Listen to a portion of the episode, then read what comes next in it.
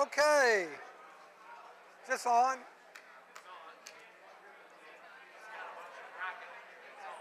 It's on?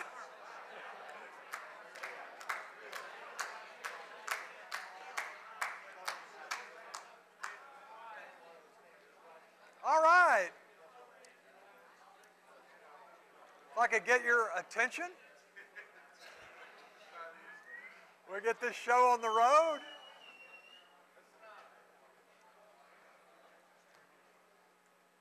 All right, we continue our study in the book of Acts, and today we're in Acts 8 and 9, which is a, uh, a very important, you might call it a watershed moment in the history of the church. Certainly, it's a turning point in the book of Acts.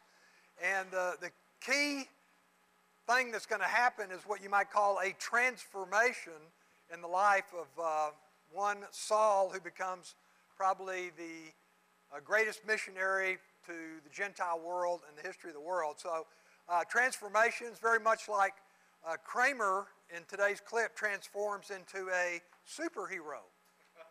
Right. So, watershed events.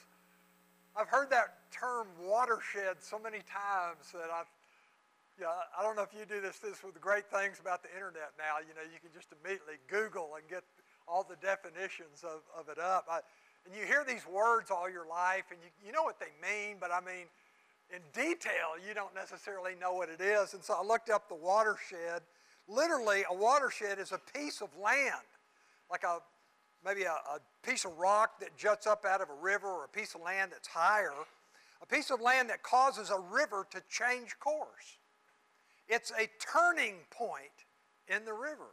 And so that phrase was began to be used. Uh, people would say a watershed event or watershed moment, which means a unique, important historical change of course. Something happened that caused everything to go in a different direction, to change course, a major turning point in history. So then I looked up the top 10 watershed events in history, right? so in the top 10 watershed events in the history of the United States, and you may agree with these or not, it's not me, so it's a, you know, go fight the internet. Uh, number 10, the assassination of Lincoln. Nine, Louisiana Purchase. Eight, the Manhattan Project, you know, nuclear weapons. Seven, the Vietnam War. Six, death of Osama bin Laden. Five, assassination of Kennedy. Four, American Revolution. Three, Civil War. Two, uh, September 11, 2001. And number one, the Apollo 11 moonwalk. I was looking at that and I said, number one was the Apollo. I, I don't know about that, but that's, that's what they had. And then also had a, a list of top 10 watershed events in church history since 100 AD. Now, our lesson today is going to be about something that happened in, you know, like 42 AD or, or maybe 38 AD, right? And so, what happened in the church after 100? Uh, number 10, the Dead Sea Scrolls. Nine, Martin Luther posting the 95 protests on the church to start the Reformation. Eight, Erasmus, Greek New Testament. Uh, seven, the invention of the printing press. Six, Thomas Aquinas wrote his systematic theology. Uh, five, the division of the Catholic Church into the, the Eastern Church, the Greek Orthodox Church, and the Western Roman Catholic Church. Uh, four, Jerome's translation of the Bible into Latin. Three, the conversion of Augustine, which we're going to talk about today and two, the Council of Nicaea in 325, uh, determining the nature of Christ. And then the number one is the conversion of Constantine. He was the Roman emperor, the first one uh, to be a Christian and legalized, made Christianity the uh, religion of the Roman Empire. So, top 10 watershed events. The cha- caused everything to change, uh, to transform, to take a different uh, tact. Uh, and we are studying in today's lesson in Acts chapter 8 9 a couple of watershed events in the history of Christianity during the first century. That one I read was after the first century. But during the first century, the book of Acts is the history of church in the first century. And so we're going to be looking at the watershed events in the history of Christianity in the first century. And so my challenge to you is during the next, how many lessons we got left? Four after today? Today and four more lessons is to make your list on the watershed events in the history of the church in the first century, and which all occur, of course, in the, uh, in the book of Acts. And of course, number one, obviously, I, will give you the first three in my list anyway the birth, life, and the crucifixion and resurrection of Christ. That obviously has to be number one, turning point.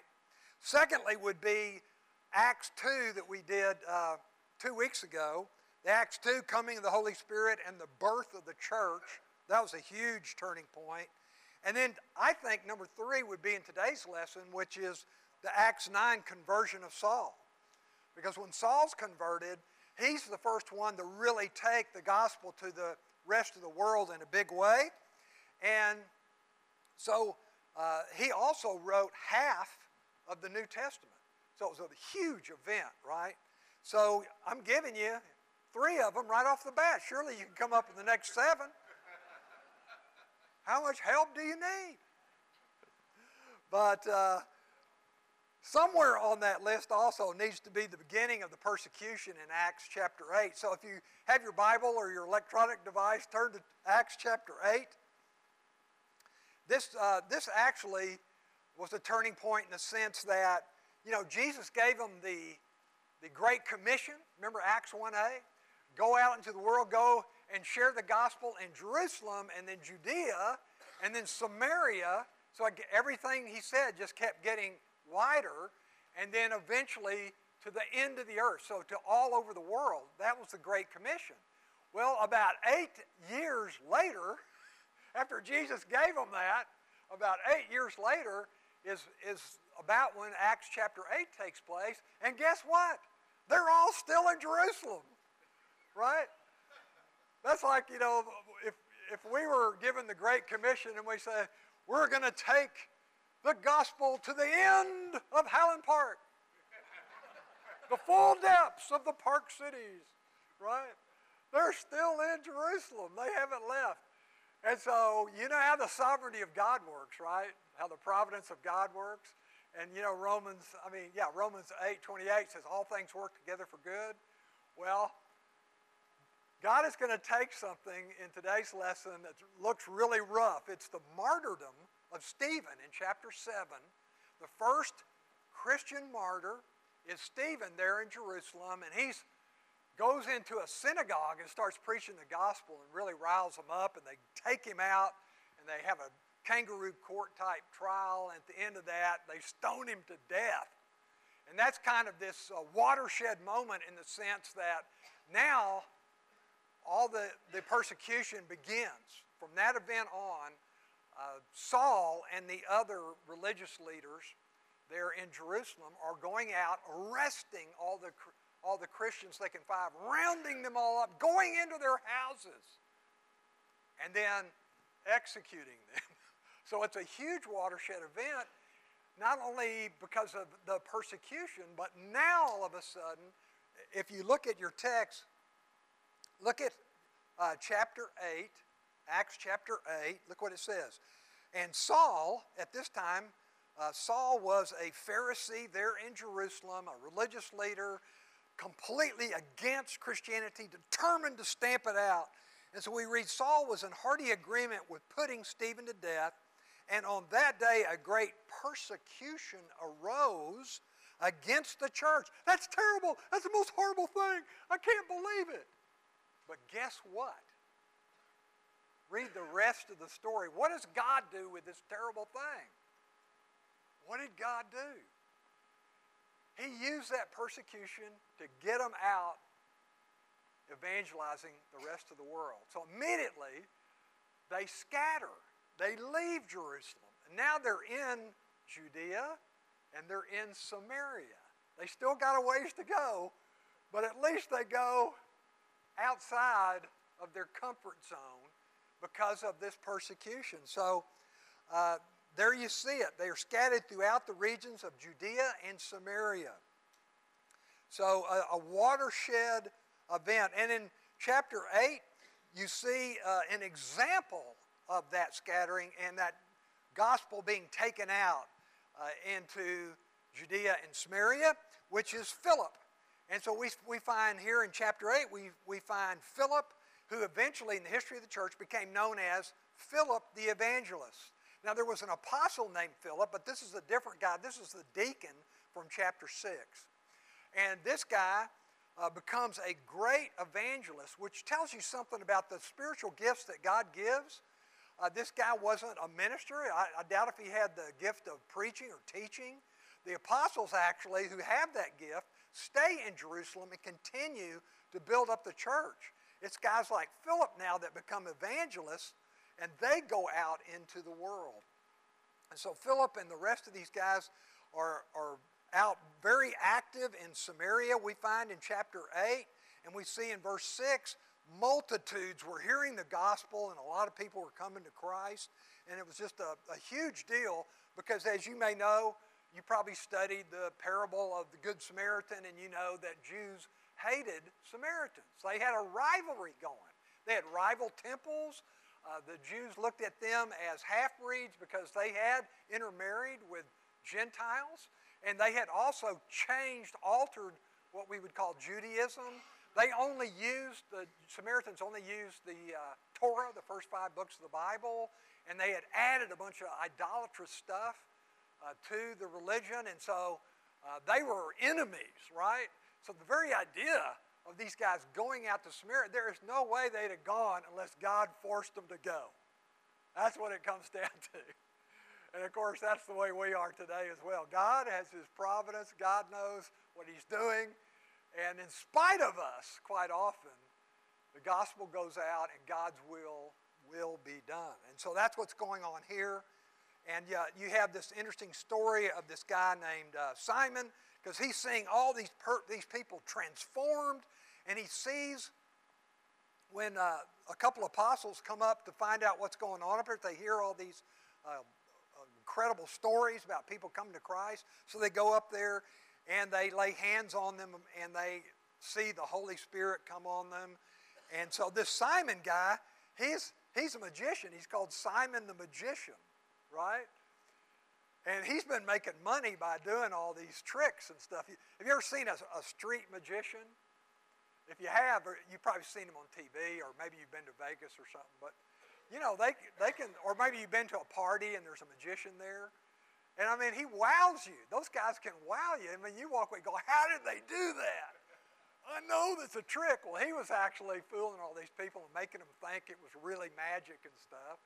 So when he saw the real deal, the real deal in the apostles and the gifts of the Spirit that God had given them to heal and to do uh, signs and wonders, he says, I got to have that. How much is that? I'll pay you, you know. And uh, so you have this dramatic encounter with the apostles, and they basically say, You think the grace of God and the gift of God is for sale? And he just really read him the riot act and condemned him. And, and there's been a lot of discussion whether this Simon guy was saved or not because it, it kind of says he is. But I, I, I'm looking at it and what uh, the apostles say to him, the way they dress him down and the comments they make, it sounds like he's actually not saved. And, but really, it doesn't matter. You get the gist, the point of this. This is all a thing of God. It's not man made. You can't earn it, you can't buy it. This is a gift of God that's coming to the Samaritans. And so the second example uh, in verse 26 of, of God at work is, in God's providence in this evangelism, the sovereignty in evangelism, is the great story, the Ethiopian eunuch. And this is one of the, the, the uh, answers to the great question that people ask all the time what about those who've never heard? What about those who've never heard? And of course, the answer is God has promised anybody that's interested, anybody that's seeking God, God has promised to take him the gospel. And so we give that up to God. What about those who've never heard? If anybody's interested, God has promised to take care of that. So we give it up to Him. We trust God for that. We go do what we can do in our sphere of influence and the opportunities we get. But if you don't think you can get to the pygmy in Africa or the guy on the deserted island or the mountaintop in Nepal, you're probably right. But God can. Interesting story. Uh, in one of my, my, Wednesday Bible study, this guy that works for East West Ministries is in the Bible study. And, and I said, you know, you can't get to the guy on the mountain in Nepal, but God can. And this guy raises his hand, and I said, yes. He says, uh, I was just there last week, and uh, that guy is saved. and he had his phone, and he pulls up the picture of this guy on the mountaintop in Nepal that he led to Christ and passed it around the Bible study. Is that great? Um, so God is involved, and you see it here in the story. Look at it. An angel of the Lord spoke to Philip Arise and go forth, go south to the road that descends from Jerusalem to Gaza. So Philip had no interest, no inclination to go there. God moved him, led him down there. He arose and went, and behold, there was an Ethiopian eunuch, a court official of Candace, the queen of the Ethiopians, who was in charge of all her treasure. So he's the top dog guy. And he obviously, I think there was a lot of Judaism. There's a history in the, you know, you've got the Sheba, queen of Sheba, which is where this is, had come and talked to Solomon. So there's probably uh, some roots there. And he came to Jerusalem kind of on a a search for the truth, right? And he's got this scroll from Isaiah that he's reading. And Philip catches up with him. We see in verse 28, he's got the a scroll and he's reading from the prophet Isaiah. And the Spirit led Philip down there, go up and join, the, join this guy and lead him to Christ. So when Philip had run up, verse 30, he heard him reading Isaiah the prophet and said, Do you understand what you're reading? This is interesting. This guy, a lot of times people say, well, you know, this Bible, you know, I've read the Bible, but it's very, it's very difficult and I don't completely understand it. And I said, that's why you've got preachers in the churches. That's why you've got guys who lead Bible studies. That's why God has gifted your minister to help you. And so here, God is, again, God's involved. God has sovereignly gifted people to do this. And in this case, he sends Philip down there to explain it all to him. The guy has the Word of God, and Philip explains it to him. He says, Do you understand what you're reading? And he says, Well, how could I unless someone guides me? Exactly. It makes me think of Romans 10. If you go read Romans 10 later, you'll see uh, Paul says the same question. What about those who've never heard? He says, If anybody's interested, God will send his messenger. He says, How will they know if they don't hear? God, and he says, God will send a preacher. And how will they believe if they've never heard? And they will speak the gospel, and they will believe. So, I mean, it, it, it's all right out there, and this is what's going on right here. And so they give you the, the uh, scripture from Isaiah 53. And uh, if you read the, all of Isaiah 53, it's an amazing prophecy about Jesus the Messiah and Jesus Christ and what he'll do and what he'll accomplish, he'll atone for the sins that we've committed. He's sinless, he's innocent, but we're guilty, and he took all of our guilt upon himself right there in Isaiah, and that's what he's reading. And so the eunuch says, verse 34, Tell me of whom does the prophet say this? Who is this that is, will do this? Is he speaking of himself or of someone else? And Philip opened his mouth and beginning from the from this scripture, he preached Jesus to him. So he preached the gospel, and the guy believed it. And when they were going along, the eunuch said, Look, water. What prevents me from being baptized? You know, I'd like to make a pro- public profession of my faith now, which is what water baptism is, right? And so they go down and do that, and you have his profession of faith there. I believe that Jesus Christ is the Son of God, and etc.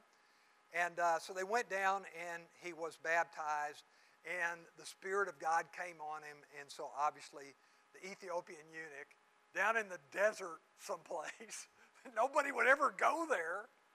He's the perfect example. The guy you could never get to, the mountaintop in Nepal, this is him. And God sent his messenger, his preacher, to preach the gospel. And that's what God is now doing all over the world.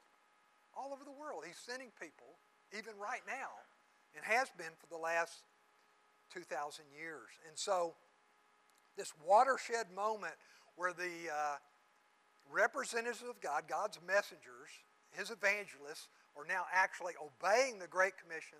They're leaving Jerusalem here in Acts chapter 8 and going out uh, to obey him. All right? And uh, as I was reading that story, the Ethiopian eunuch, it, it, you know, I was thinking, what exactly happened there? What, what all happened there? I'll just give you five things that I saw. First of all, God prepared his heart. The guy was a seeker. I mean, in the sense that he was out seeking the truth, wanting to know about God.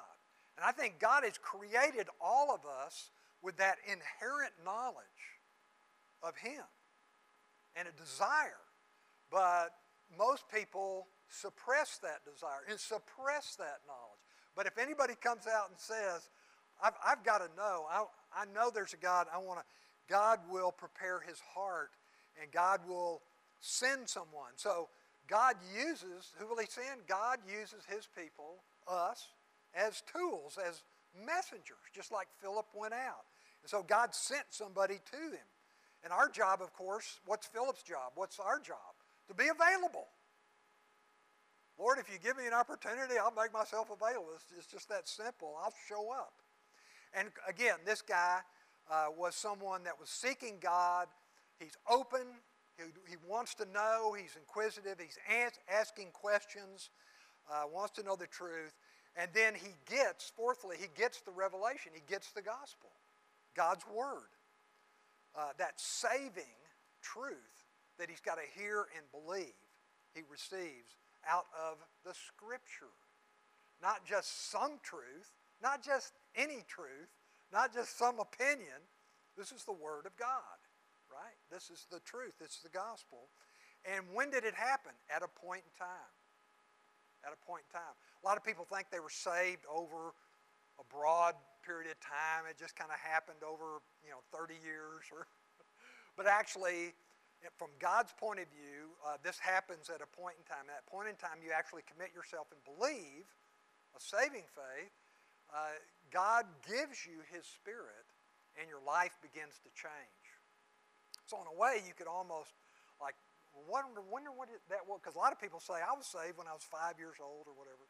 So, whenever it is you think your life began to change or that impact uh, happened to you, even if you were a kid or now, uh, that was the point in time. You don't need to know. God knows.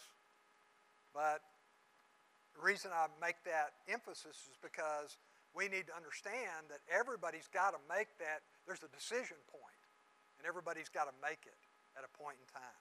Okay?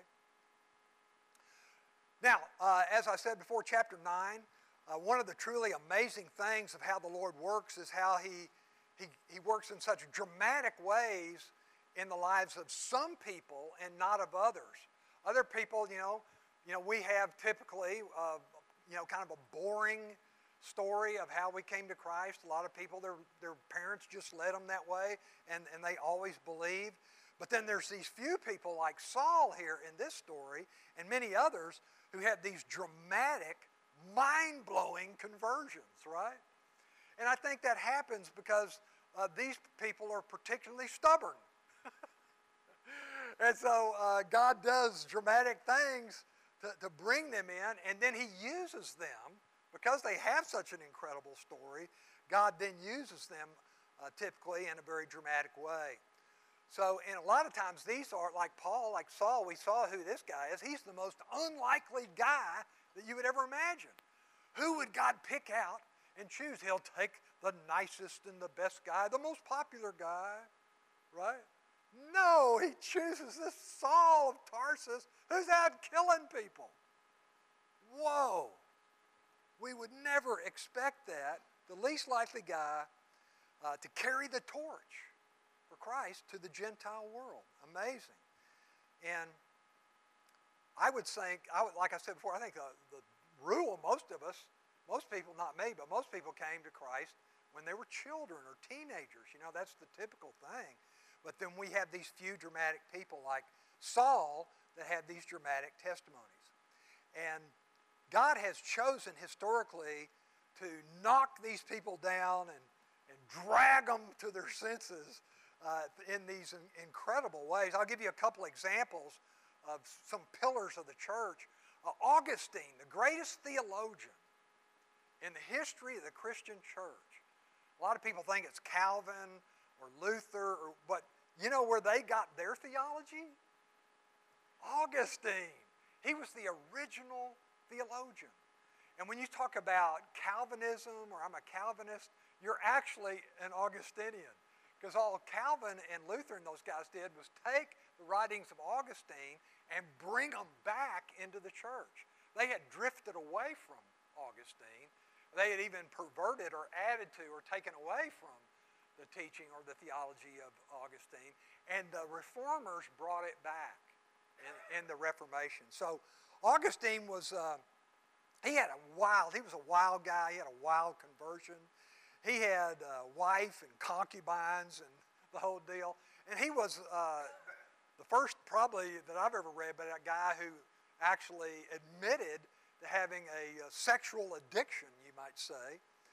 And um, a lot of his friends, he was a teacher of rhetoric in Rome, and he took a job uh, working in Milan in 384 AD, 384 AD uh, with the father Ambrose, a priest there, who shared the gospel with him repeatedly, and he became convinced that it was true.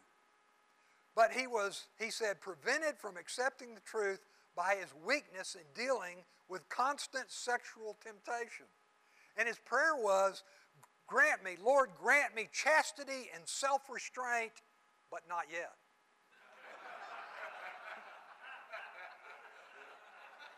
There's still some things I want to do.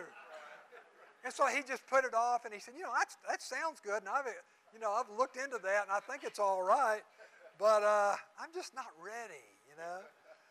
And so he found himself, he started going to the Bible study that Ambrose taught, and after one, he went into the garden to think about it, and then he was kind of praying, and he heard these children who were practicing in the choir in the church, and they were singing, uh, Take and Read. And when he heard that, he just felt like that was God speaking to him, that he needed to take the Word of God and start reading and studying it. And he just had this spiritual experience at that time. And uh, he opened the Bible. I mean, the classic deal, you've seen it where people like open the Bible and then do that and hope God says something to them. That actually happened with Augustine. And so he just happened to turn to Romans 13, and it says, not in re- reveling and drunkenness, lewd behavior, lust and wantonness. No, rather arm yourself with the Lord Jesus Christ. And he felt like that was a personal message to him. And it sounds like it, doesn't it? And so he says, In that instance, I came to the end of the sentence. The light of confidence flooded my heart, and all the darkness of doubt was dispelled. And that was it for me. He came to Christ. Uh, he went uh, back to theology school and he ended up being a, a, priest in northern Africa. And then he became a bishop. Uh, happened pretty fast. So in 395, he became the bishop of Hippo and started writing all these books that he wrote that we still have today. Second guy that you're probably heard the story of dramatic is uh, John Newton, the guy that wrote the song Amazing Grace. He was a slave ship captain and he got in this terrible storm, and it was the typical deal. They were sinking, and he said, Lord, if you'll save me, I'll never do it again, like that, you know. So that was his, his conversion.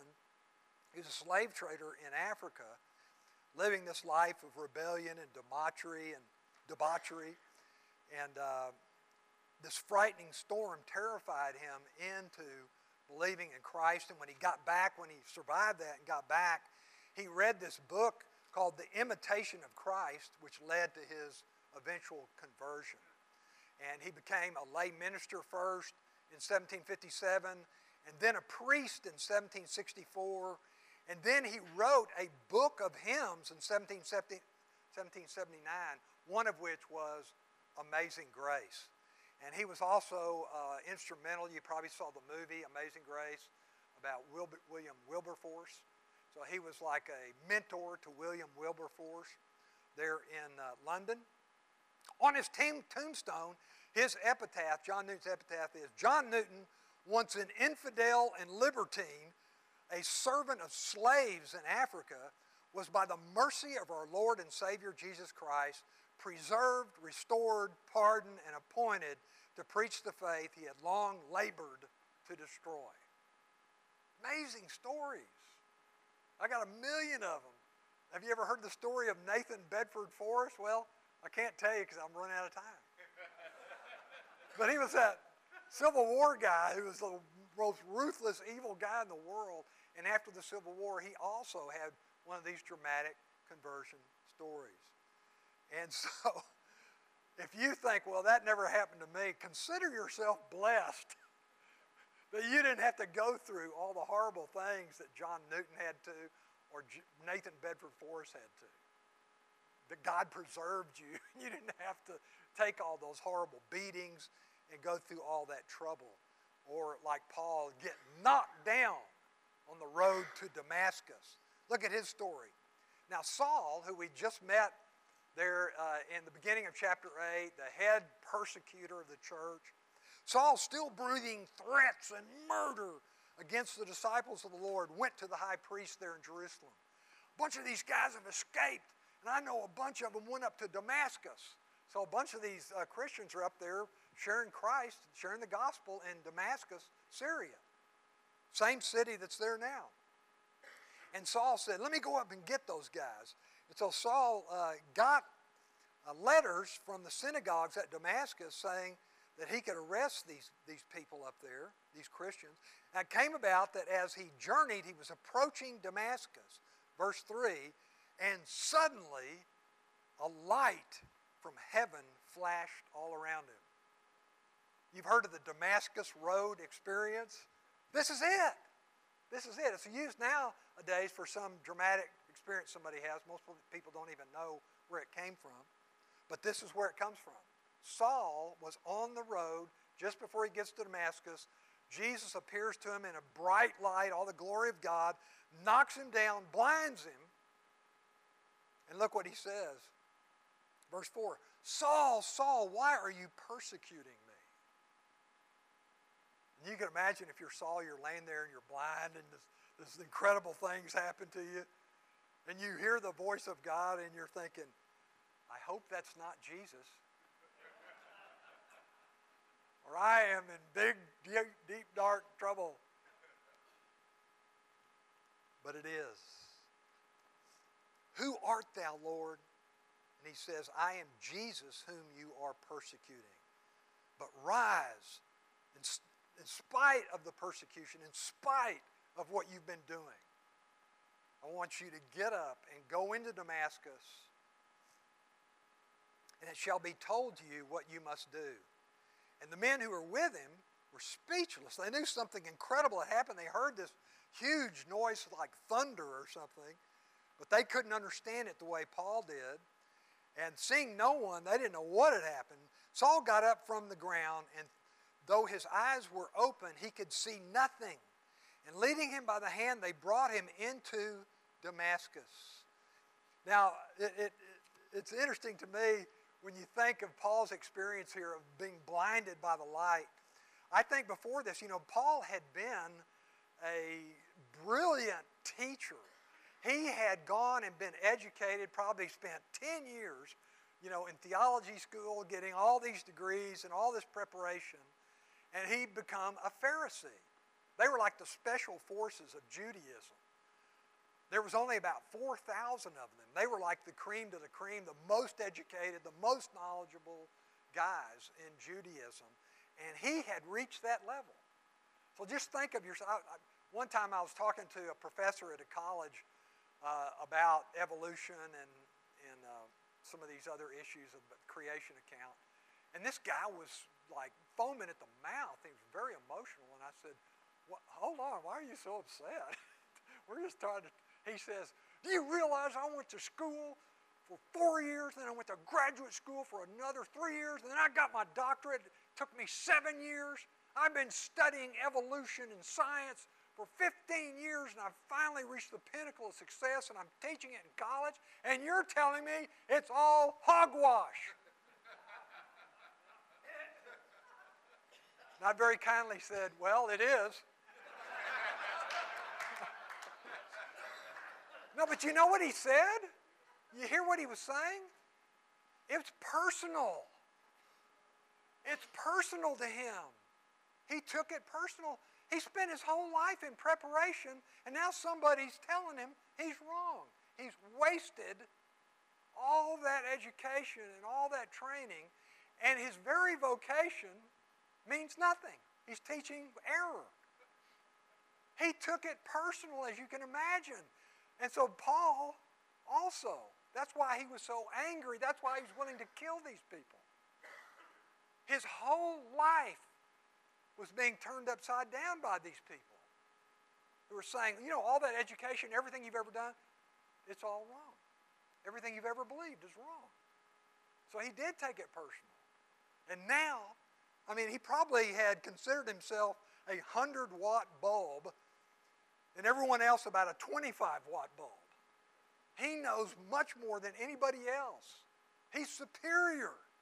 Now, someone's coming along saying, none of this is true. And here he is, think of the irony, getting struck down. He thinks he's a 100 watt bulb. The light of God has struck him down. And he's blinded by that light. The righteousness of Christ, true righteousness, has come upon him. Okay? So as you go through the story, what happens? He goes into Damascus. Now, verse 10 there was a certain disciple at Damascus named Ananias. Ananias was one of these guys from Jerusalem that had fled up there because of the persecution. He knows who Saul is. He's up there hiding from him. And now the Lord's going to speak to Ananias and say, I want you to go in there and take care of Saul. Who? That guy? You must have him confused. You can't possibly want that guy, Lord. But again, this is the providence of God. This is the sovereignty of God. And so uh, God says, No, this is the guy, and he sends him in. You see Ananias arguing with God in verse 13. Here's a tip don't ever do it. Don't ever argue with God. So the Lord said, verse 15, no, he's a chosen instrument of mine. So what did we say? The sovereignty of God in evangelism. The sovereignty of God in evangelism. He's a chosen instrument of mine, God says. Now, I am going to take him out. First, I'm going to show him how much he must suffer for my name's sake. Give up for me. You got to commit yourself all the way, Saul. And so Ananias obeyed and and said, Brother Saul, the Lord Jesus appeared to you on the road by which you were coming. So he tells him the whole deal. And so I'm now, he's commissioned me to come. He's going to give you back your sight and fill you with the Holy Spirit. Amazing. And immediately there fell from his eyes something like scales, and he regained his sight. And obviously he believed because he arose and went out and was baptized, gave a public profession of his faith. What an incredible story. This guy who just the day of, you know, a week before had been killing people, and his whole job was to persecute and kill Christians, and now he is one.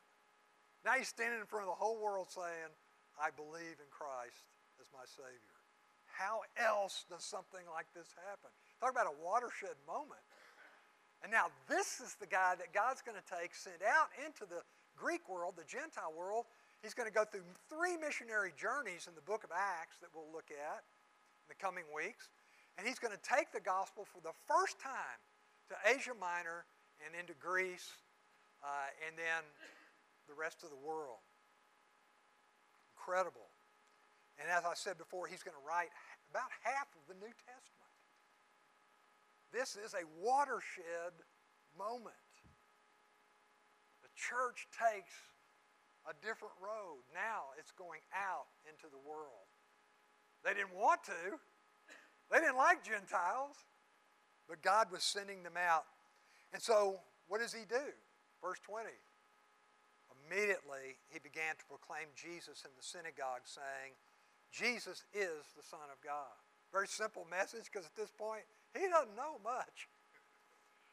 And just to kind of harmonize uh, his writings, his, uh, from his letters as well as the book of Acts, he basically went out into the wilderness where he got a personal tutoring session from Jesus for about three years, went back down to Jerusalem and presented himself.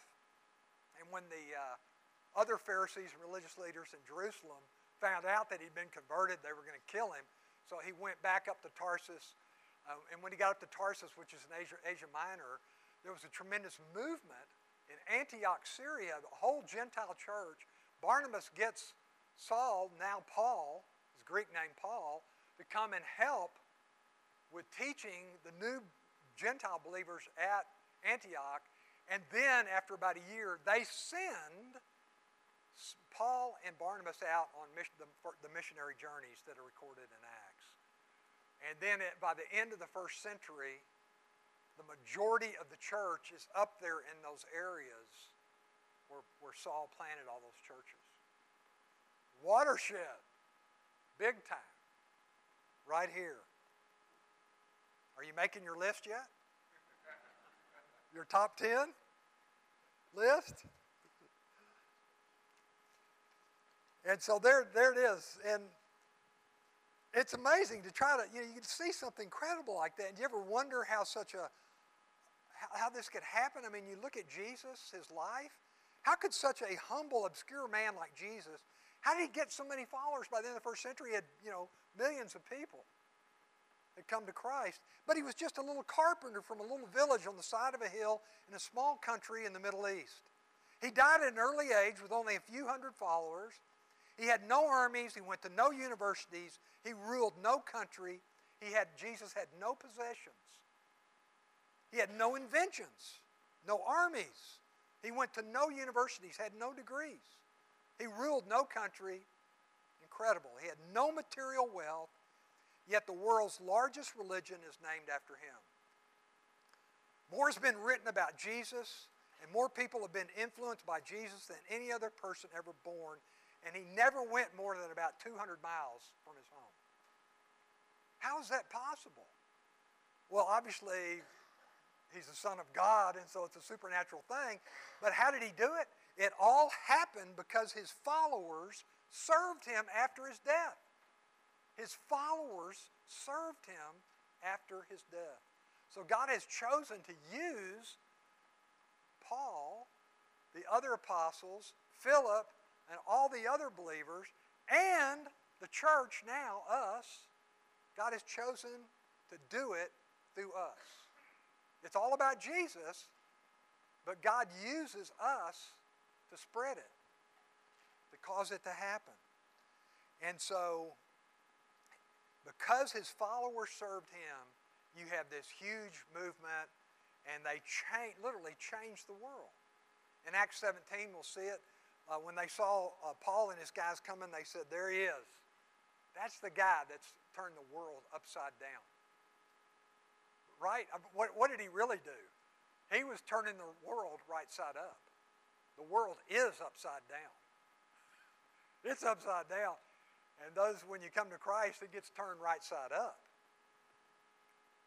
But their statement tells you the impact that Paul and the rest of these guys had on the world at that time. And so it's, it's an amazing thing. Uh, and you, when he, after he'd come to Christ, Jesus said, I'm going to show you how much suffer in, in our case and in his. Did he have an easy life afterwards? He was transformed. When you came to Christ, uh, whenever that was, you also were transformed. You're being transformed now. They call it, theologians call it sanctification. It's a process, it's a spiritual growth. Did your life become easy? Not necessarily. You live in a fallen world and you're subject to everything that's going on here, just like everybody else. Paul, on, on his case, he was harassed in every town he went to usually arrested before he was through. Uh, and like in his uh, second missionary journey, he's run out of Ephesus, stoned in Iconium, flogged in Philippi, busted in Berea, laughed out of Athens, crushed in Corinth. pretty good. Yet it was all fulfilling and worthwhile. He says in Philippians 3, you ought to read it. He says, Before Christ, I thought what was important was my education and my family and this religious legalism and the law and all that. Now, everything that I thought was important is garbage compared to the transforming knowledge of Jesus Christ as my Savior and what that has meant to me. That is fulfillment, Paul says. That is real life. Let me close in prayer. Lord, thank you so much for blessing me and blessing us all with your word, the truth, and the transformation that has happened in our life. Our watershed event was when Christ came into our life.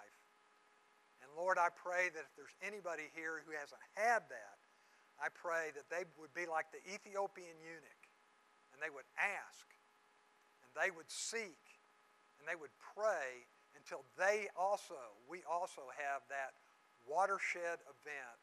Jesus comes into our heart and changes our life. And in Jesus' name I pray, amen. amen.